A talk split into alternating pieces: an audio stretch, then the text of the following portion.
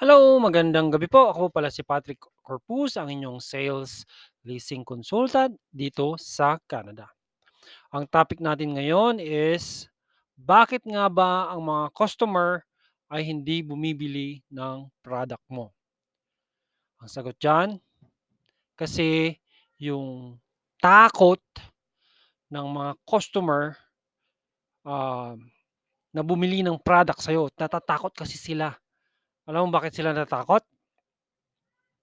Kasi yung mga 'yan, yung mga customer na 'yan, nagkaroon na ng maraming ano 'yan, ah, mistake sa pagbili ng mga bagay-bagay.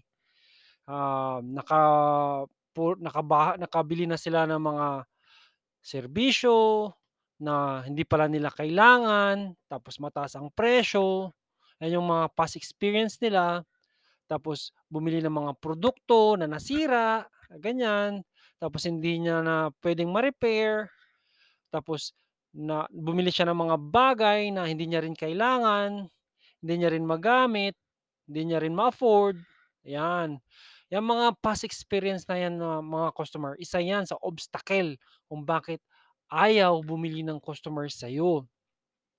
Kasi marami na siyang experience sa mga salespeople before na lagi siyang hinahabol ng mga ahente, kaya nagkakaroon siya ng fear.